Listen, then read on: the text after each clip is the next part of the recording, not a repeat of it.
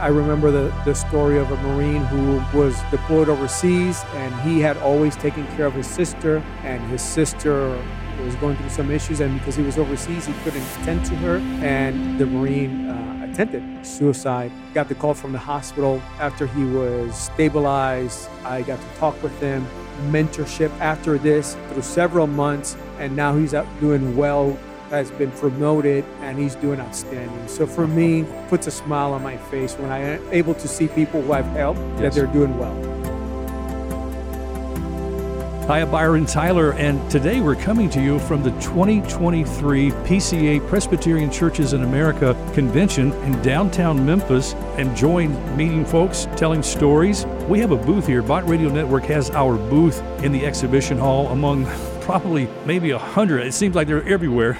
Different ministries and organizations and coming to share their work with the PCA pastors who have come literally from all across the world to be at this convention. I've been building this kind of connection here for the last couple of days as we've been on site with Francisco Muniz. Francisco is with our U.S. Navy from the halls of Montezuma to the halls of this convention here at PCA. Francisco, welcome to Bott Radio. Thank you, Byron. Thank you so much for having me. And one of the things, too, of course, you light up with that smile, but uh, one of the things that uh, we kind of started a conversation, I have a banner behind me and it has a picture of Adrian Rogers. That's right, yeah. And, and you gave me a little story about AR. yeah, yeah. So when I, I lived in Puerto Rico, uh, we uh, would hear the show Love Worth Finding. I was very inspired by uh, Adrian Rogers' preaching, and not only the, the content of his messages, but also the delivery of his messages. So when I started going to Bible school and then later on seminary, I shaped a lot of my preaching uh, in the style of Adrian Rogers. uh, and so he was like my indirect mentor, right? Never met him, never he never met me, I never knew him, but I I saw how God worked through his preaching and I was inspired by that. And I think to this day, I, I- I still emulate how he did ministry. So I'm thankful for his ministry. Yeah. So your teaching style must be analytical. You got points, you got teaching Yes, points. Yeah. yes, absolutely, Which I love teachers who do that. With a brain like mine, I need all the help I can get.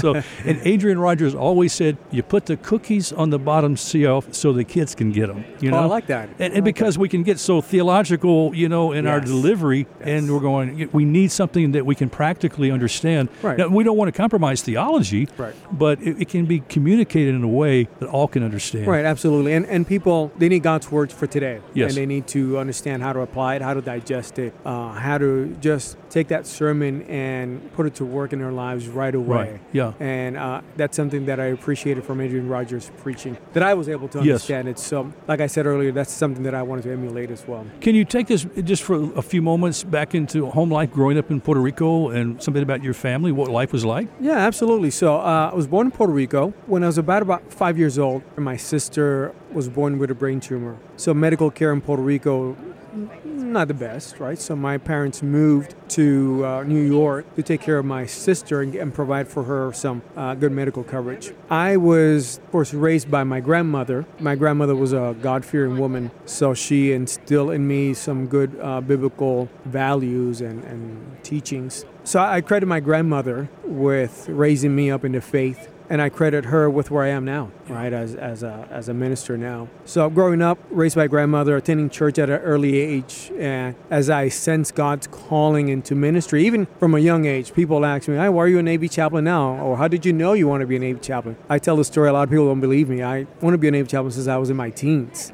I felt God's calling. So Specifically uh, to be a chaplain, to Navy be a chaplain. Yes, Yes. yes, sir. To be a chaplain because I, I enjoy the military for some reason. My my grandfather served, family that served, and I knew I was called into the ministry. So I when I put two things together, I got a Navy chaplain. So my, my grandmother raised me, raised me into faith, and as I grew older in the, or as I matured in my faith, I started to want to learn more and learn from other people. I don't know why I enjoy biographies. I enjoy reading, I enjoy learning about people's stories. And not only Adrian Rogers' ministry, but also R.C. Sproul's ministry was very influential in my development as as a minister. So I, I thank both of these men uh, for that. So that's how, in Yeah. a nutshell, right? Nice. Uh, Yeah, that's growing great. up in Puerto Rico was I, I lived in Puerto Rico until I was about 21. Then I moved to the to the states of Florida, and from there on attended seminary, undergrad, and then seminary afterwards in Virginia. So you were on track to to get into the gospel ministry. That's what you believe God called you to do. You took the necessary steps to go through education, like you said, Bible school and, and seminary.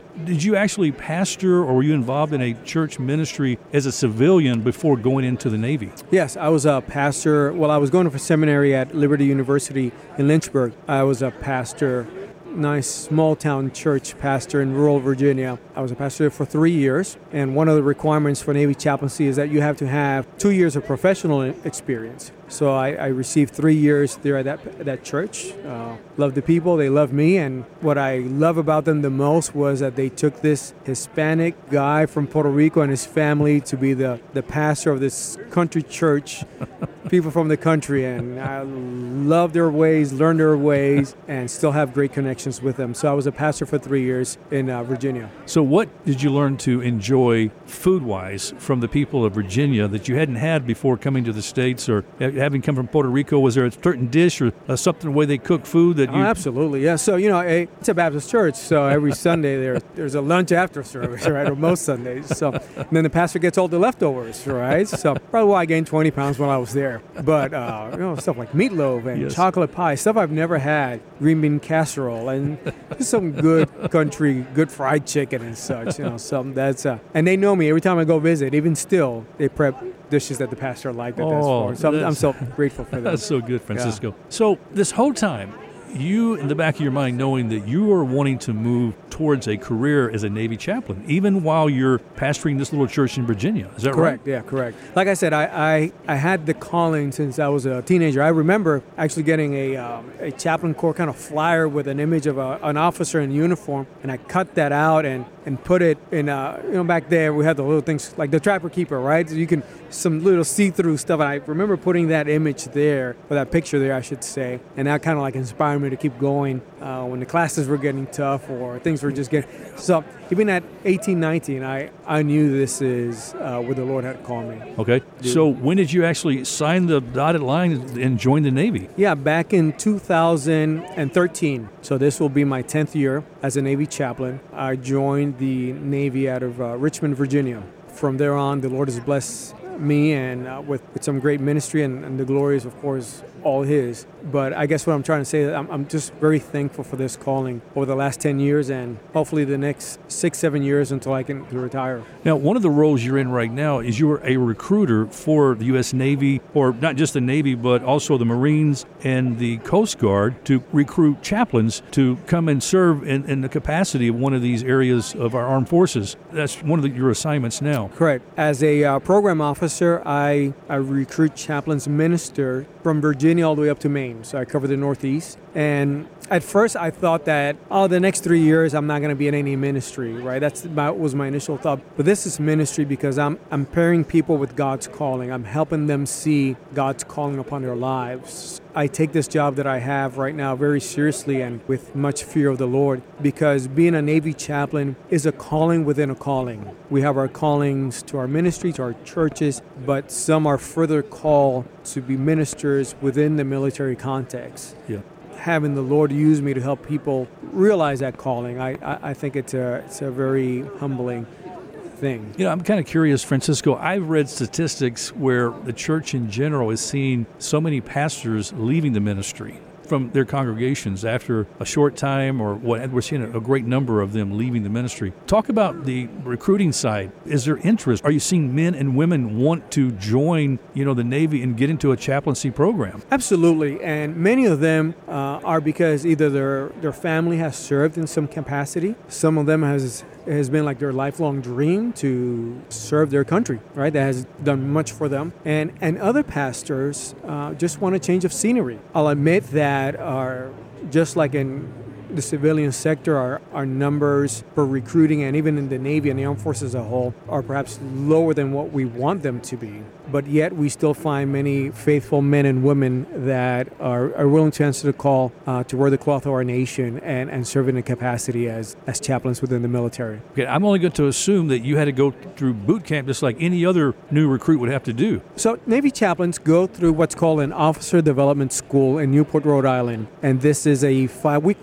course that teaches them about naval doctrine, how to wear their uniform, you know, the basic understandings, right? And and, and yes, I do tell people it's it's a boot camp, but it's not a boot camp, right? It's for officers. And not only for officers, this is for our, what we call our staff course, as our professional doctor, nurses, lawyers, chaplains. We go to this course, and that's for five weeks. After that, Navy chaplains go to what's called Navy Chaplain School or Basic Leadership Course. And it's eight weeks that we don't teach them how to be ministers because they already come with that experience or foundation. We teach them how to be ministers in the sea service, meaning working with the Navy, the Marine Corps, or the Coast Guard as well. Right. Okay. And can we talk about some of those differences? You having served as a pastor, you understand what the role of a pastor in a traditional type of church is. What are some of the maybe differences that a Navy chaplain would have to be prepared in the way of his ministry? That's an excellent question, Byron. I have a sense that as a, let's say, a pastor in the military, I'm a pastor to all.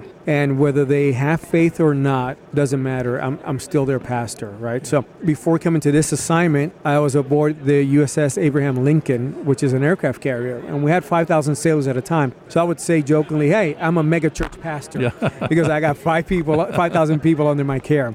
So versus when you're in the local church, you're, you're the pastor for that congregation in that town. Maybe there's 10 churches and 10 different. I was the pastor to everybody right? And for me, it didn't matter if they were Pentecostals, Charismatic Presbyterians, Anglicans, Lutheran Catholics, uh, Muslims. I was still their pastor, right? And, and and that's one of our core competencies that that we care for all. So for me, that's that's one of the most striking differences that I can walk down the P-way, a hallway of a ship, and just stop anybody and say, "How you doing?" And they know I'm the chaplain, and they know that they can trust me with whatever is happening in their lives, right? And we talk about because we're oftentimes we're talking not all, but as we talk about new recruits into the Navy, typically many out of high school, maybe that didn't go to Yes. college, not Yes. always, but some of them are a little green behind the ears and getting away from mom and dad for the first time. You know? Absolutely.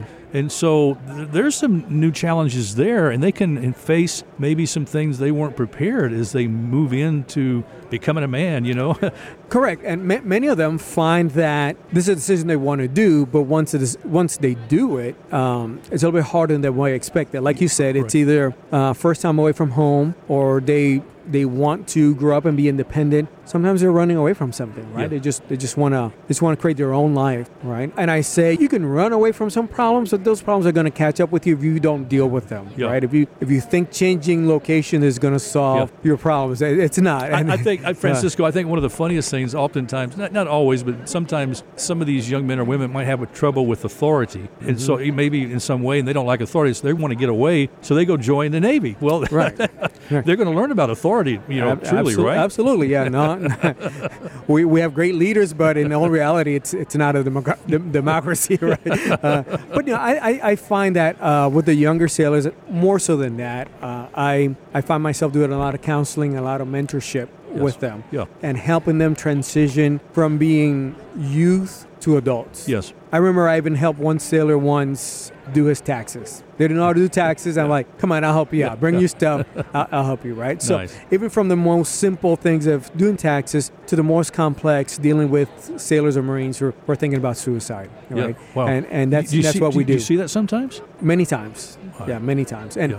uh, let me say this uh, because this is important. We Navy chaplains have 100% confidentiality. That means that no matter what a sailor or Marine or Coast Guardian comes up and tells me, I am legally protected and I don't have to divulge that information. So a lot of sailors who might be going through some life struggles, they don't want their stuff out in the public. Number one or two, they may think it may hurt their career. So they come to us knowing that what they tell us is safe and secure. And the Navy allows us to be at least one resource for them to go and talk to somebody without any repercussion. And what I always do is I, I if I'm not able to help, I get them someone that can help them. Yes. Right. I'm not a not a medical doctor. Right. Right. I'm not. You know. I'm not a even though I have experience in training and in counseling, I'm not a family therapist. So if I come somebody someone comes with that, I'll I'll get them to that person for help. I love this, Francisco, because you can build relationships with those that maybe their commanders or superiors wouldn't have the same type of opportunity. You know, that vulnerability, as you're talking about, Right. can be so important. Transparency, and it can really help in their trajectory of their career, whether it be, you know, in the military ultimately or somewhere else in life that God might lead them, you know, after they leave the military. We were missionaries on the island of Guam, and of course, Guam has a Navy base there, and we became friends with many Navy families that we, we attended church together at the Marianas Baptist Church in Guam. And I remember young Seabees would come in, and we would invite them into our home after church or at the holiday time. They were so far away from home, you mm-hmm. know, we would have them over for Christmas dinner and exchange gifts together. One young man that we built a relationship with, and, and he did his military career in the Navy, came back and retired from the military, felt God calling him into the ministry. Hmm. Mm. And so he went to New Orleans Seminary, and he's originally from Louisiana, and he's pastoring now in Louisiana with his wife and four children, I believe. Yeah. Right. Right. What, what a great story. And something that the military gives any individual is some type of leadership skills, right? And when we talk about looking for Navy chaplains, we not only want to minister, but we also want to someone has the potential to grow in their leadership and be able to apply leadership in many contexts and many scenarios. And this gentleman that you mentioned definitely got some leadership skills uh, from the military that I'm sure are making him uh, successful now in his current ministry. Yeah, I would totally agree, and I, I've seen the growth. I remember from him getting as a young Seabee, he went and got a, a green M&M tattooed on his arm. Okay, not, not many people. You, you think about I love mom, or you get a, you get a, an anchor or something on Right, your arm, right. but he got a green M&M. It was always kind of a joke, you know, with him. But we're just watching him mature and grow as to become a man of God and a husband and a father and a pastor, you know, and it's neat. And I, I know the Navy really had an inf- impact in his life. I will say this: one of the largest inland Navy bases in the world was right here in Millington, right here in, in mm-hmm. right outside of Memphis in Millington, mm-hmm. Tennessee. Now it's downsized quite a bit. You used to have a lot more younger. You know, I think it's more of an officer training and officer headquarters now than it once was. Right. But uh, one time you would go through Millington and Friday and Saturday nights, you know, there was young Seabees and recruits, I mean, walking up and down the streets and going to burgers and enjoying time off. At the holiday time, our church, it was Adrian Rogers Church. And there was a military ministry and there was a retired Marine who kind of came on staff. Well, actually, he was a volunteer at first. And we started bringing these military, and most of them were Navy, but sometimes we'd have a few Marines at holiday time they had no place to go. And my mom was a single parent and it was just my mom and i and i worked for a little christian radio station. Matter of fact the one that the bott family owns now i was working there when i was in bible college. And so she would sign up and i'll tell you francisco one year we had a total i came home i had to work on that thanksgiving day. I came home and we had a total of 18 probably three marines and 15 and guys and girls Wow. navy. And they were in my and my mom had them all in a circle going around saying what's your name? Where are you from? You know? That's great. but we all came together and had a great meal together, and we enjoyed that for so many, several years. Always, that was one of the highlights of holidays for us as our family is inviting these young, you know, Navy servicemen, and like I said, if like I say, a few Marines would come, and then after a meal, we would meet up with another family from Bellevue Church, where Adrian Rogers pastor, and we would find a field and go play football. Great. That's great. Yeah. Okay, let's talk to that individual right now. Maybe a pastor, or maybe someone who is thinking, you know, I'd never really thought about a career as a Navy chaplain.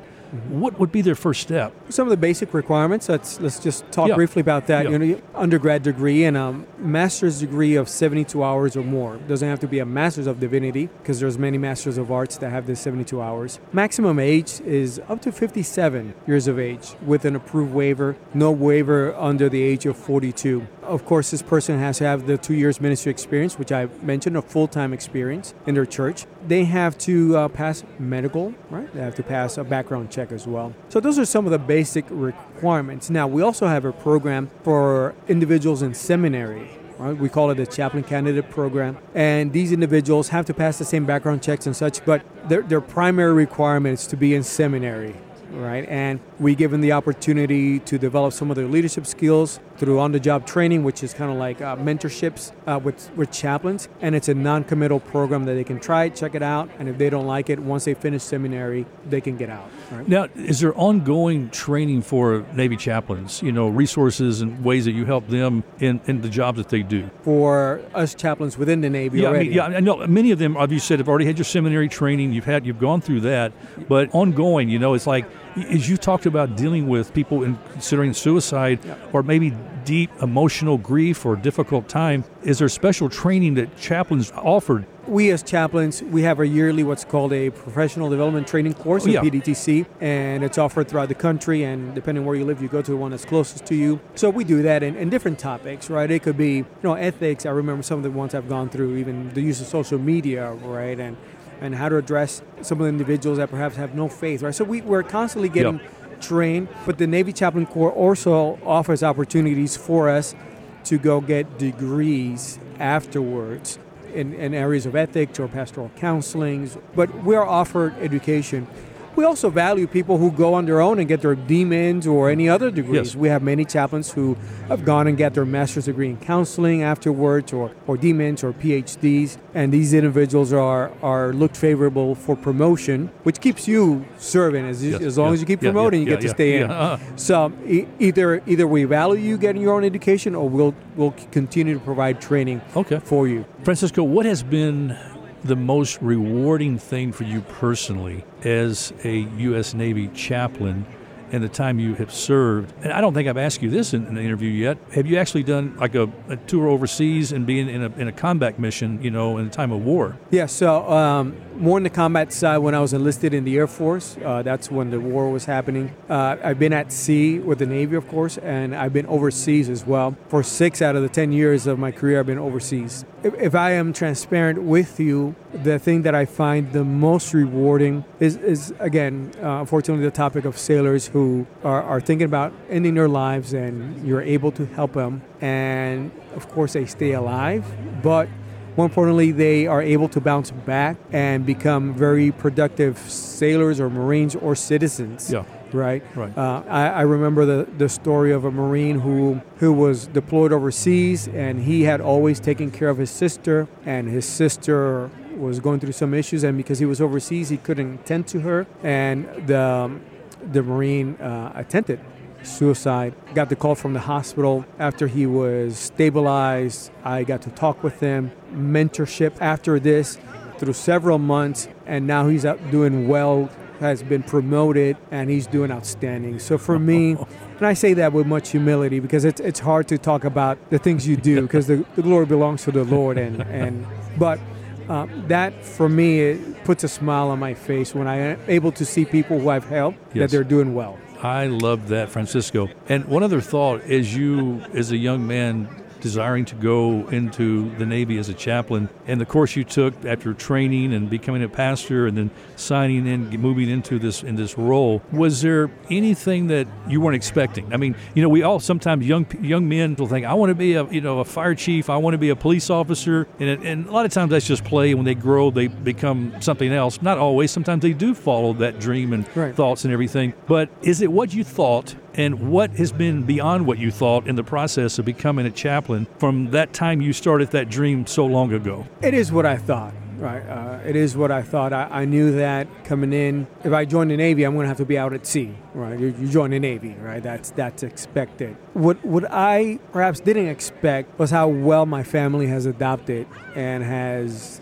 done with this. I always get a lot of questions from the applicants. Well, what about the kids? And I said, my kids love it. They get to meet friends, new friends, every two to three years. So uh, my friends have probably more friends than someone that's lived in the same place for the for the rest of their life, or Right. for the same place during their life. I've just been very surprised how the Lord has blessed my family through all this and how supportive they've been, more than what I thought in terms of the job, to what I expected, and then some. And I'm not just saying that because I'm a recruiter. I mean that, right? Yes, yeah. I've come to uh, thoroughly enjoy it, being able to serve and being able to be with people in need. Now, typically, uh, a chaplain, would they conduct a, a service, like a worship service, on a base somewhere, just like church, whether it be on a Sunday or Saturday Correct, or yeah, a day during the week? I don't know. How does Correct. that work? Yeah, yeah. A chaplain could do a service not only on, on a chapel on a base, but on a ship. It, it could be um, it could be at hospital if you're assigned to a hospital. It could be in the field with Marines, right? It could be wherever wherever you are, you, you can conduct a service. And I've done services in South Korea.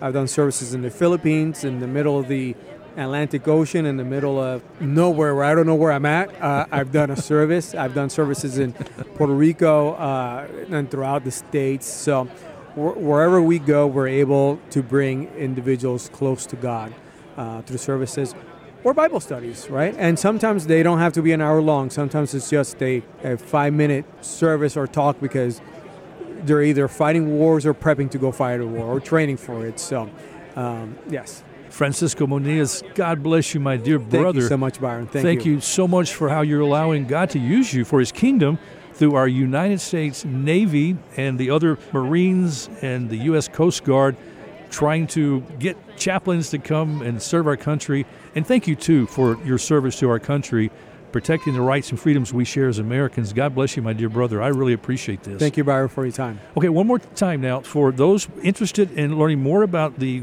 chaplaincy program, what should they do? Yeah, absolutely. Uh, Navy.com website and search within it uh, chaplain, or you can Google U.S. Navy Chaplain Corps. My number is 929 400 1623.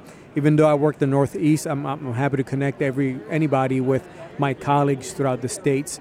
Uh, so that Navy.com is has all the requirements and everything needed, and from there on, from that website, you can fill in some information, and we'll be in touch with you. Last question now. Having have you live around the New York area, New York City, uh, by chance, have you ever frequent Junior's Cheesecake? I have not. No. Oh, you haven't? No. You know what I'm talking about, right? Junior's don't. Cheesecake. No, I don't. Junior's Cheesecake in New York City. No. I thought everybody. I have never been. I, this is one of the goals on my on my bucket list. One Uh-huh. day to go and eat at Junior's. But Okay. uh, you, when you but go, you know, when I think of cheesesteak, I think of Philly. Oh, and I and I yeah. live about 50 minutes from Philly, so that's where I go now. I think New York did pizza. I say cheesesteak? I meant to say cheesecake. Oh, cheesecake. Got yeah, you. Okay. Yeah, yeah. Yeah, that that I, I think I've heard of that. I think I've heard of Junior's cheesecake. Might have to go check it out. You don't look like you've eaten many cheesecakes, though. You look like you're in pretty good shape. I do have a sweet tooth. That's my demise. My sweet tooth. Thank you so much, Francisco. All right. Thank you, Byron. Well, friends, that's all the time we have on this edition of Mid South Viewpoint. Thanks for stopping by. I'm Byron Tyler. We'll talk to you next time. Bye bye. Thanks for listening to Mid South Viewpoint. The show is archived for on demand listening on our website at bottradionetwork.com or via your favorite podcast platform like Spotify and iTunes. Some of our shows have videos as well and can be viewed on YouTube at Byron Tyler Radio. Stay tuned to Bott Radio Network to fill your day with God's Word.